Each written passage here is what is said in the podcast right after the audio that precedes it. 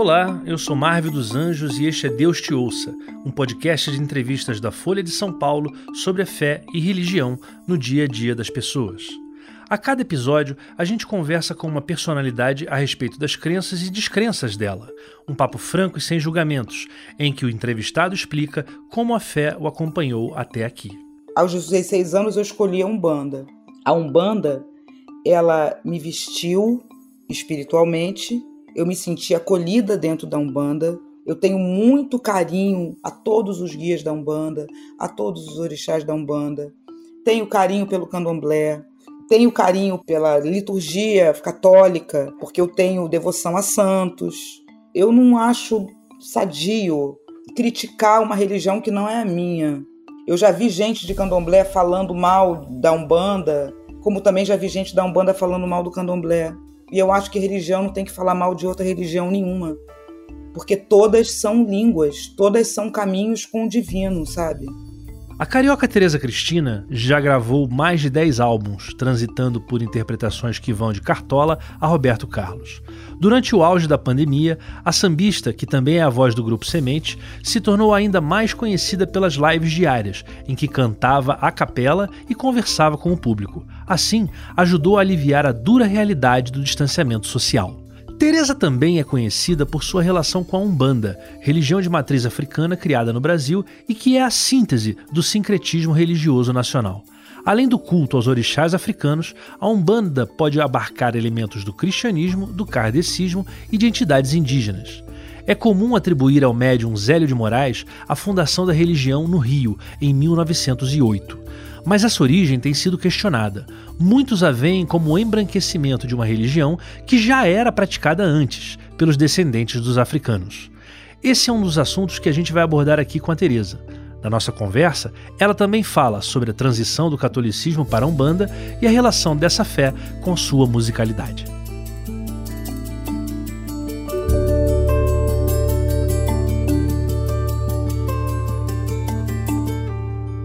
Teresa, quando a gente pergunta para as pessoas se elas conhecem alguma celebridade famosa por sua prática da Umbanda, é impressionante como muita gente cita o seu nome de primeira. Então eu queria saber como é que você vê a sua imagem tão envolvida com a sua religião, com a sua fé, dessa forma tão natural? Olha, eu sou umbandista desde os 16 anos. Foi uma religião que eu escolhi, né? Meu pai era umbandista, mas batizou todos os filhos na Igreja Católica e colocou a gente para fazer catecismo, primeira comunhão. Eu não consegui fazer. Eu comecei o catecismo, eu faltava muito, e aí depois eu fui crescendo e ficava no mesmo nível, e eu fiquei entediada, e eu também sempre tive um pé atrás para a Igreja Católica, assim, né? Quando eu fui aprendendo história, fiquei meio, não sei, eu não me sentia muito à vontade. Quantos anos você tinha na época? Quando eu fazia catecismo, sei lá, 12, 13, por aí, assim. Eu não tinha muitas informações, mas eu acho que a religião, ela tem que ligar alguma coisa em você, né? Você tem que se sentir aceso. Você está ligando um canal com o divino. Você está ligando um canal com Deus, assim. E eu não sentia isso. Aí, com 16 anos, eu fui num centro de Umbanda, em Benfica. E quando eu cheguei, era gira de Preto Velho, e aí, de cara, eu ouvi as pessoas tocando tambor, cantando, achei as músicas lindas, as melodias lindas, e eu falei, meu Deus, eu não sabia que tinha uma religião que as pessoas tocavam tambor e cantavam e dançavam. E eu lembro de chegar em casa e falar, mãe, eu virei umbandista, eu sou umbandista. E eu sempre falei porque as pessoas falam que elas são católicas, que elas são evangélicas, que elas são evangélicas fundamentalistas, que elas são ateias. Eu acho que a gente tem que falar, assim, eu nunca acreditei nessa história de que política e religião não se discutia. O Brasil está nesse lugar porque a gente não discutiu política e religião. Se a conversa tivesse acontecido, as pessoas não iam estar achando que uma religião é mais importante do que a outra, que uma religião é a verdadeira religião e a outra não é. Teresa, eu queria voltar um pouco nessa tua transição do catecismo para a Umbanda. É porque você era muito jovem e me parece que você estava indo para o catecismo a contragosto. Por outro lado, acho que não faltava em você essa vontade de se conectar com algo superior, com uma força superior. Como era isso e o que o catecismo não te dava? Olha, o que eu mais gostava das missas era a parte musical. Eu gostava da parte musical. Eu ia na missa e aí tinha aquele momento da hóstia e eu não podia comer hóstia porque eu não tinha crismado. E aí eu me sentia excluída. Não sei, eu achava chato. Não sei explicar. E eu comecei a ler coisas sobre... Por exemplo, eu desde nova, eu lia Jorge Amado na casa da minha madrinha. Então tinha aquela coisa de falar do candomblé da Bahia, era uma coisa muito distante para mim. Meu pai era baiano, mas era distante falar de orixá, falar de candomblé. E os orixás, pelo menos na minha infância, a primeira imagem que eu tive de um orixá era sempre uma coisa que não era bem um corpo, era uma força da natureza.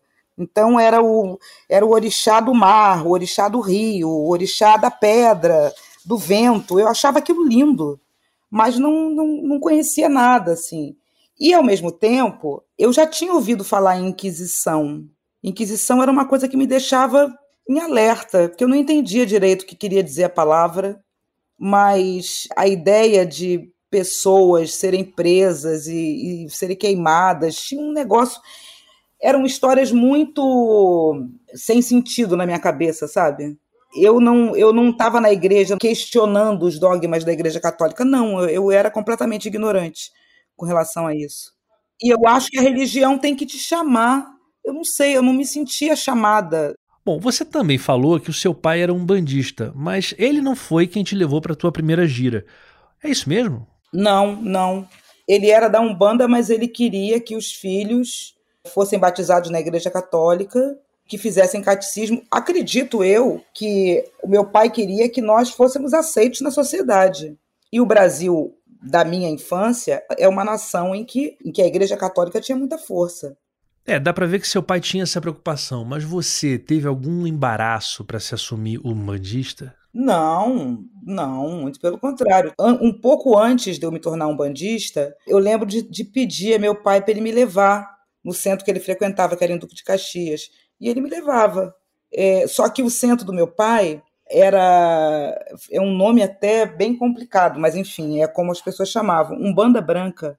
Umbanda Branca não tinha tambor, não tinha música. As pessoas cantavam, mas a capela, e não tinha toque, não tinha tambor. E era mais... na linha kardecista, era um centro de mesa, havia incorporação também, mas ele também funcionava como centro de mesa. E eu ia com ele. Um pouquinho depois, mais velha, eu fui nesse centro de Benfica e eu fiquei completamente apaixonada. Eu fiquei tocada, eu me emocionei com as músicas.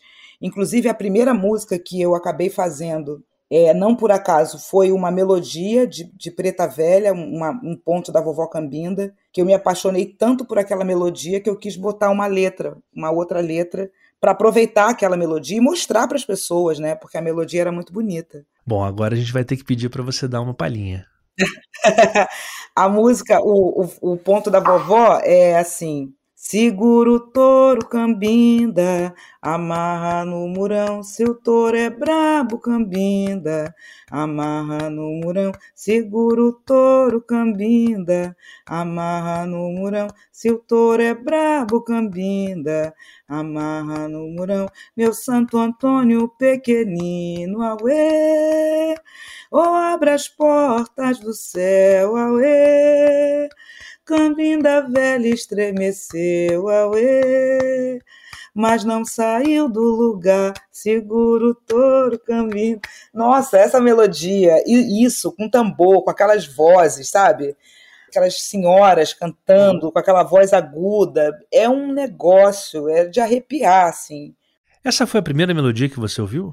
Não sei se foi a primeira melodia que eu ouvi, mas quando eu pensei em fazer uma música, essa melodia estava na minha cabeça. Quando eu cheguei lá no centro, uma das melodias que mais me tocou eram os pontos de Ogum. Eu achava os pontos de Ogum a coisa mais linda do mundo. Inclusive, olha, tem músicas que eu já vi da Dona Ivone Lara que tem influência desses pontos de Ogum. Tem uma dela.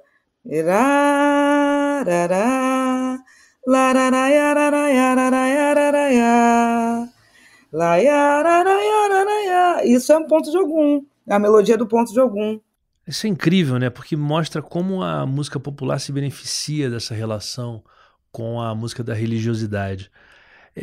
Falando nisso, você quando viaja pelo Brasil, você acaba frequentando outros terreiros até para conhecer outras musicalidades? Olha, normalmente, quando você tem um terreiro, eu costumo frequentar só o meu terreiro, porque eu sou médium, eu trabalhava no terreiro, colocava roupa, ia a outro terreiro... Você, às vezes, você está misturando correntes que deveriam permanecer no mesmo lugar. Então, é claro que uma festa, eu lembro, eu criança, de eu ir, a minha tia era de candomblé, e aí tinha um terreiro lá em Queimados, quando tinha festa, saída de Aoa, e a gente ia assistir. Acho que uma festa, né, numa ocasião assim, eu até vou... Mas eu não costumo frequentar vários terreiros, não. Geralmente se vai a um terreiro, né? Eu agora, inclusive, no início da pandemia, o meu pai de santo faleceu e eu fiquei sem casa. E eu tenho ido muito ao terreiro da mãe Márcia, que é uma Yalorixá de candomblé, mas que também é da Umbanda, sabe?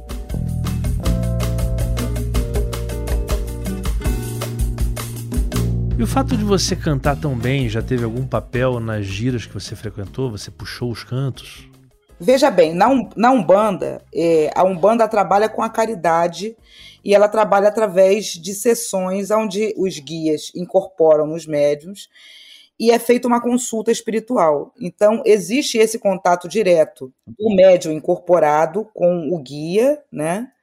E geralmente é o guia que dá a consulta, não é o orixá só aparece em ocasiões de festa, mas normalmente ele não fala. E aí os guias da Umbanda, o Preto Velho, o Boiadeiro, o Exu, a criança, o caboclo, fala diretamente com a assistência, né, com a pessoa que está indo ali. Então existe esse contato direto, assim. Eu lembro que eu fiz um ponto para o Caboclo Sete Flechas, que eu não lembro direito como era esse ponto. Fiz um ponto também para o Exu Sete Encruzilhadas, para o seu sete. Mas dentro do centro eu era só mais um. Eu puxava pontos junto com as outras pessoas. Eu não tinha essa coisa de eu sou cantora. Isso nem entrava ali, sabe? Eu te perguntei isso pensando em alguns ambientes religiosos em que quando uma pessoa se destaca pela voz, existe uma certa expectativa de que ela entre no ritual, de que ela puxe algum canto. Isso não aconteceu com você, então? Não, porque quando eu entrava no centro e eu colocava roupa branca e a gente ficava ali, começava a sessão, cantava e tal, eu era mais uma. Eu não era quem eu era lá fora. Tem uma coisa meio assim. Eu sou, na verdade, um instrumento da corrente. Claro que em algumas ocasiões, algum guia ou outro que vinha falar comigo, falava alguma coisa, né, sobre o fato do meu trabalho, né, o fato das coisas estarem caminhando. E você incorpora qual entidade? Olha, há muito tempo que eu não incorporo, porque eu não trabalho há muito tempo. Desde que eu comecei, o meu trabalho se tornou mais efetivo, eu comecei a viajar, a fazer... turnê, essas coisas, eu não trabalhava no centro. Mas eu trabalhava com todas as linhas da Umbanda, com caboclo, com criança, com Pombagira, Exu, com Preto Velho, Preta Velha, com todos eles.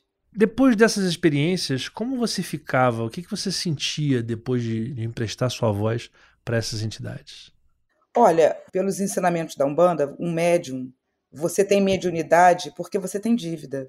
Então, você precisa fazer caridade. Um trabalho de incorporação, você entra em transe, e quando o transe acaba, existe um cansaço físico, acabou o trabalho, né? Vai todo mundo para casa, assim. Eu me sentia bem de estar conseguindo pagar as minhas dívidas espirituais, eu me sentia bem de ser um instrumento para ajudar alguém, para ajudar espiritualmente outras pessoas. Eu era somente o intermediário, né? Na verdade, na Umbanda, o trabalho é feito pelas correntes espirituais. Eu sempre me senti bem na Umbanda, trabalhando, incorporando ou não incorporando. E eu sentia muita falta, assim, né? Era toda sexta-feira. Então, quando chegava, assim, sexta-feira de dia, eu já sentia a corrente do centro, sabe? Era muito gostoso, assim. Hoje em dia eu sinto muita saudade, eu sinto falta. E, principalmente, eu sinto falta do ritual, da liturgia mesmo do centro, sabe? O início, a defumação, as pessoas se abraçarem, as rezas, a devoção aos orixás. Eu sempre achei isso muito bonito, assim. E o que você faz para compensar essa distância e se conectar com a sua fé? Bom, eu tento me conectar mentalmente rezando. Eu rezo todos os dias antes de dormir. Eu rezo quando eu acordo. Eu procuro, na medida do possível, tentar fazer a minha missão da melhor maneira possível. Procuro ser uma boa médium, sabe? Não fazer mal às pessoas, procurar sempre progredir, procurar aprender, tentar ajudar quem aparece no meu caminho. É claro que às vezes a gente não pode sair tentando curar o mundo, mas eu acho que o dia a dia da gente, tendo o ensinamento da religião, a gente aprende muito a lidar com o outro, a se comportar num mundo onde existem outras pessoas, onde existem outras demandas, e a gente está ali como instrumento, sabe? Da própria ancestralidade, assim. Eu cuido dos meus orixás, eu tomo banho de ervas, eu tenho frequentado, né, esse terreiro da mãe Márcia quando eu posso, e principalmente hoje em dia todas as minhas orações são para o bem-estar da minha família. Não existe um dia que eu deite, que eu não, mesmo que eu esteja muito cansada, com sono, acabada, eu vou sentar, vou rezar, vou pedir proteção à minha família e vou dormir. Acordo a mesma coisa. E quem são seus orixás? Meu pai é Xangô e minha mãe é Oxum. Eu sou filha de Oxum, eu me entendo como filha de Oxum desde muito cedo, porque eu sempre tive todas as características de uma filha de Oxum. Eu sempre fui muito emotiva, choro fácil, eu tenho muito apego à minha família, eu sempre me imaginei sendo mãe, cuidando, eu gostava de estar com crianças, de cuidar de crianças. Quando eu cheguei, a primeira vez que eu fui no centro, né? E aí, quando eu fui batizada no centro, que me disseram que eu era filha de Oxum, eu no fundo, eu já sabia que eu era filha dela. O pai eu demorei um pouco a saber, através de um sonho. Eu tive um sonho, lembro que eu conversei com meu pai de santo sobre esse sonho, e aí ele falou que eu tinha sonhado com o meu pai, que eu era filha de Xangô, e eu procuro ler sobre esses orixás. Eu acredito que não somente eu tenha iluminações ou visões dos meus orixás, eu acho que os meus orixás eles me ajudam a me manter de pé. E durante a pandemia, eu acho que foi quem me carregou no colo, sabe? Porque eu me senti muito desprotegida, né? Meu pai de santo tinha acabado de falecer, eu não podia ir a lugar nenhum, procurar nada. E aí eu fiz todas as minhas rezas, as minhas orações em casa. Bom, eu já vou voltar nesse tema da pandemia, já que o teu trabalho naquele período foi especial. Mas eu queria que você contasse um pouco pra gente como foi esse sonho com o Xangô. Você pode contar pra gente? Eu chegava num lugar e aí tinha um armário com metais dourados, assim. Eu passava desse armário, um armário grande de madeira, sei lá, que tinha umas coisas douradas. E as pessoas estavam em volta de uma fogueira. Logo atrás tinha um campo, assim. E aí ele falou que aquilo ali eu precisava jogar, mas que aquilo poderia ser um sonho com o meu orixá. E aí depois eu fui, joguei e foi confirmado de que eu era filha de Xangô. Quando você disse para o seu pai, um bandista, que você era filha de Xangô e Oxum, isso criou algum laço maior entre vocês? Ah, o laço com meu pai, na verdade, ele não ficou mais forte por conta disso, né? É um laço de vida, assim. Mas eu me sentia muito feliz de ser filha do mesmo orixá que meu pai. Sei lá, eu me sentia importante, sabe? Eu gostava. Até porque essa ideia, né, da ancestralidade, da gente tá sendo uma nova versão, né, de um ancestral antigo, e sempre no intuito de melhorar, no intuito de ser uma pessoa melhor, isso me deixava muito feliz, assim. E eu gostava de ver, quando eu ia no terreiro, ver meu pai incorporando Xangô, sabe? Aquilo mexia muito comigo.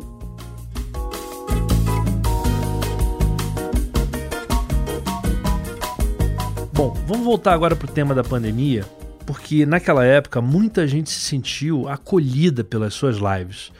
que é você fazer praticamente todo dia. Você acha que aquilo ali foi uma manifestação de um lado maternal de Oxum? Eu acho que foi um remédio que eu criei para minha mãe e para mim, para a gente poder passar a pandemia e colocar a nossa cabeça em outro lugar. E tenho certeza que os meus orixás me acolheram e me protegeram durante esse tempo. Eu comecei a fazer as lives e eu ficava, não sei, 4, 5, 6 horas diante do telefone. Eu bebia cerveja toda noite. Eu fiquei fazendo isso durante 1 ano e 6 meses. Boa noite, meu povo. Boa noite, meu povo querido. Como é que vocês estão? Bete Urca, primeira. Boa noite. Já tem um povo aqui chegando na grade. Chegando, vamos chegando. Olá, olha só, seu Dudu aqui, hein? Alô, padeiro. Bom dia. Eu tive muitas conquistas materiais e conquistas imateriais. Por exemplo, eu entrei em contato com pessoas que eu não sei se a vida ia me levar no caminho dessas pessoas. Então, poder, durante a live, conversar com Djavan, conversar com Fausto Nilo, com Alceu Valença, com Chico, com Gil, com Caetano, com Paulinho da Viola.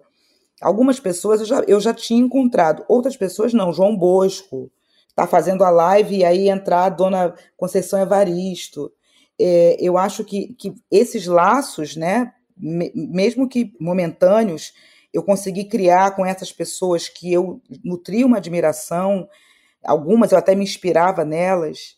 Para mim, foi um presente dos meus orixás, porque eu fiquei muito preocupada com o que ia acontecer comigo, com a minha família. Acho que todo brasileiro, né, teve esse pânico, assim. E a ideia de fugir para dentro do celular, de ficar fazendo essas lives e aí passar o dia pensando o tema, isso foi uma coisa que... Isso é um conselho ancestral. A minha vida tem muito isso, assim. Eu fiz coisas na vida que, hoje em dia, eu sinto que foi a mão ancestral. Eu fiz muitas coisas na vida. Minha primeira profissão foi manicure. Depois eu fui auxiliar de escritório, depois eu fui vendedora de produtos de panificação. Aí eu fui trabalhar no DCE da UERJ, aí a gente montou uma rádio pirata, aí eu fui ser vistoriadora do DETRAN. Quando a música chegou, quando chegou o samba, eu fiquei com muito medo de ser uma coisa temporária. Falei, nossa, será que isso vai ser mais um bico meu? E não foi, acabou acontecendo. Bom, você contou que tem musicalidades da Umbanda que você leva para as suas canções. O que mais você leva da Umbanda para o palco? O que te influencia? O que eu levo da Umbanda para o palco, eu levo o meu axé, a minha fé. Porque, assim, a ideia da Umbanda, o ideal da Umbanda é a caridade. É você se entender como mais um, você não é uma pessoa, ninguém é melhor do que o outro, nenhum guia é maior do que o outro, nenhum médium é melhor do que o outro. Somos todos instrumentos da caridade. Essa caridade... Quando ela não é feita no terreiro, ela tem que ser feita fora dela. Então, eu procuro entregar às pessoas o meu melhor. E quando eu digo que eu procuro dar o meu melhor, não é que eu seja a Madre Teresa de Calcutá, uma pessoa que 100% filantrópica, só faço bem. Não, eu procuro viver o básico do dia a dia, que é... Eu procuro ajudar minha família, eu procuro viver bem com os meus semelhantes, com os meus irmãos. O lugar que eu ocupo hoje, né? Eu sou uma cantora de samba... eu tenho procurado trazer outras mulheres para perto do que eu estou fazendo e acredito que isso a Umbanda tenha me ensinado, esse gesto. Eu acho que a gente tem que dividir as coisas, as conquistas, principalmente sendo uma mulher preta cantora de samba. Eu acho que as conquistas que eu possa ter, essas conquistas, elas têm que chegar a outras mulheres para que ela realmente seja considerada conquista e não uma coisa pessoal, não uma conquista de uma pessoa só, sabe? Então eu tenho procurado fazer isso, assim. Quando eu subo no palco e que eu começo a cantar, que eu começo a entrar em contato com o meu público, para mim é como se fosse a minha sessão, o meu terreiro particular. Eu estou invocando aqueles compositores, eu estou invocando a música que foi feita por esses compositores, eu estou invocando a importância daquela melodia. porque a melodia ela é a pura magia da música, né? Agora, Teresa, eu queria voltar num outro ponto, que é o fato de a Umbanda ser muito miscigenada, muito brasileira. Ela tem essa característica de dialogar com os orixás, com os santos católicos. E daí eu te pergunto se com a Umbanda você conseguiu fazer essa reconciliação com aquele cristianismo que não estava dando certo no seu catecismo. Sim.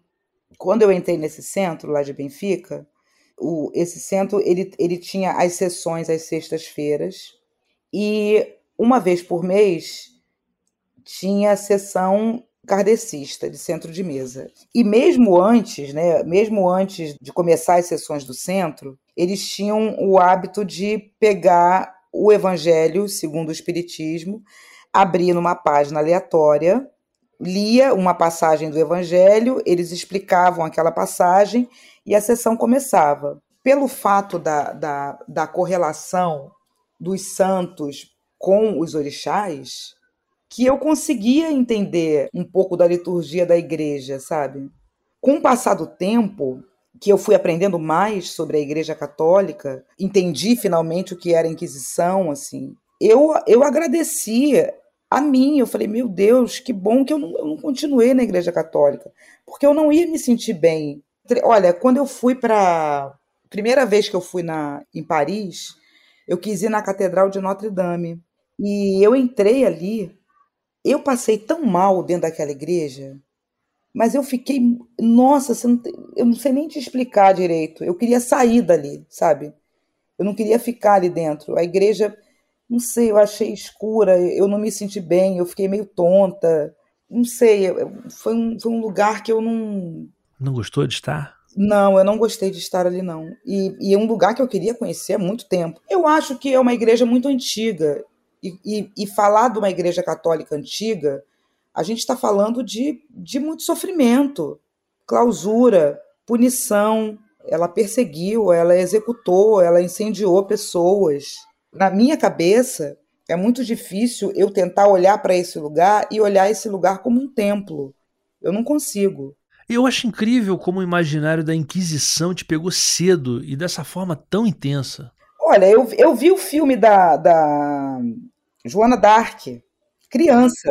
Eu vi esse filme, mas eu chorei tanto que eu falei pra minha mãe, eu falei, eu nunca mais quero ver esse filme. Nunca mais, quando esse filme estiver passando, não me chama. Porque eu não quero ver, eu não conseguia admitir como que uma mulher era queimada porque ela dizia que falava com Deus, sabe? Quando, na verdade, todo mundo fala com Deus. Desde que você o considere como Deus, você fala com Deus. Teresa, alguns umbandistas me dizem que eles sentem um certo preconceito pelo fato da Umbanda ser uma religião de matriz africana, mas que dialoga muito com o cristianismo, que acaba sendo a religião do branco colonizador, enfim. E eu queria saber se isso te pega, se você já percebeu esse preconceito e se isso te incomoda. Não, eu percebo às vezes, mas eu acho que a pessoa que fala mal da Umbanda nesse sentido, eu acho que ela tem que prestar atenção na maneira com que essa crítica chega, porque todas as religiões, ela tem o dogma, ela tem o seu dia a dia. Aos 16 anos eu escolhi a Umbanda.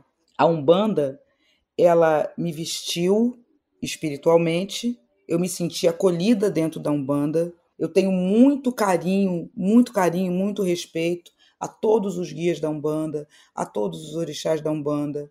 Tenho carinho pelo candomblé, tenho carinho pela liturgia católica, porque eu tenho devoção a santos. Eu não acho sadio criticar uma religião que não é a minha. Eu já vi gente de candomblé falando mal da Umbanda, mas como também já vi gente da Umbanda falando mal do candomblé. E eu acho que religião não tem que falar mal de outra religião nenhuma, porque todas são línguas, todas são caminhos com o divino, sabe? Eu, hoje em dia, eu fico vendo terreiros que são incendiados, quebrados, a mandos de traficantes, né, que são evangélicos, fundamentalistas. Eu não tenho nada a ver com isso. Eu tenho a ver com o meu contato, com a minha relação com a minha religiosidade. Quando eu falei no início que no Brasil a gente não discute religião e não se discutiu religião e política, acabou que deu nisso. Eu acho que essa discussão religiosa passa mais pelo aceitamento do outro do que por você apontar um dedo e dizer, ah, mas a sua religião faz isso, isso e isso. E você não está dentro dela, sabe? Para dizer aquilo. Bom, para a gente encerrar agora, em relação àquelas dívidas que você disse que todo médium tem, como é que você se sente em relação a elas? Você acha que você já pagou? E o que te espera depois da vida? O que me espera depois da vida é outra vida. Sinceramente, eu nunca pensei nisso. Eu nunca pensei nisso, não penso na morte, não penso no desencarne, pelo menos mesmo com a Covid, a ideia da morte estar próxima de mim me deixava apavorada. O que eu entendo é que nasceu, veio para a Terra, é porque você tem alguma dívida a pagar, não somente o médium rodante, né? Todos nós estamos aqui para aprender alguma coisa. Então, eu espero que da próxima vez que eu volte à Terra, se eu tivesse a oportunidade de voltar à Terra, eu quero voltar assim como eu vim, mas que eu possa entender os ensinamentos da vida mais cedo. Só isso. Não queria ser outra pessoa, não. Queria ser eu mesma. Eu tenho gostado de ser eu mesma, mas foram muitos erros para chegar nessa versão que eu tô agora, sabe? Assim, mas com relação assim, o que eu espero depois da vida, eu não tenho... Eu sei, sim, né, que o corpo vai embora e que o meu espírito pode ser que volte ou não. Mas eu nunca parei para pensar assim, como seria. Não, eu não tenho essa curiosidade, eu não tenho. Não, eu te pergunto isso porque muitas religiões têm uma imagem muito clara do que seria esse pós-vida. O céu dos católicos, o nosso lar dos kardecistas. Eu queria entender como é que você vê isso, o que te espera no Orum. Sabe como que eu posso te responder? Tem uma música do Candeia chamada Anjo Moreno. Eu acho que é a melhor resposta para sua pergunta. Olha só como é que é a música. Sim, me disseram que o céu é harmonia e paz. Tudo é amor, amor demais. Acordes de violinos, ressoam mansos divinos. Os anjos dançam suaves sob o azul das paragens, ó que esplendor. Visão do paraíso, né? Sim, mesmo assim eu pretendo ficar por aqui, não vou deixar este calor que o samba me dá, com a morena gingá, quem quiser pode ir, que eu darei meu lugar. Enquanto houver no peito um violão, cantando e amando esta linda canção, enquanto essa morena requebrar, com ela vou ficar sambando, e a calma do céu apavora minha alma, sem viola não. Não, isso eu não faço por menos, mas se eu for pra lá, ao descansar, vou cantar e sambar com um anjo moreno. Morena, oi, morena, tem dó de mim, tem pena, viu, morena?